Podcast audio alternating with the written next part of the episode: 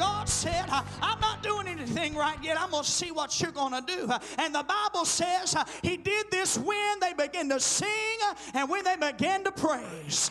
Then the Lord set ambushment uh, against the children. Listen, church, don't you stop praising God in the midst of your struggle. Don't you let the devil lie to you and say that God's never going to come through. Don't you let this attack make you think that it's all over. Listen, the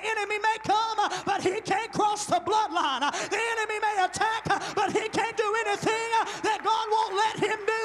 God is on your side. And if God be for you, who can be against you?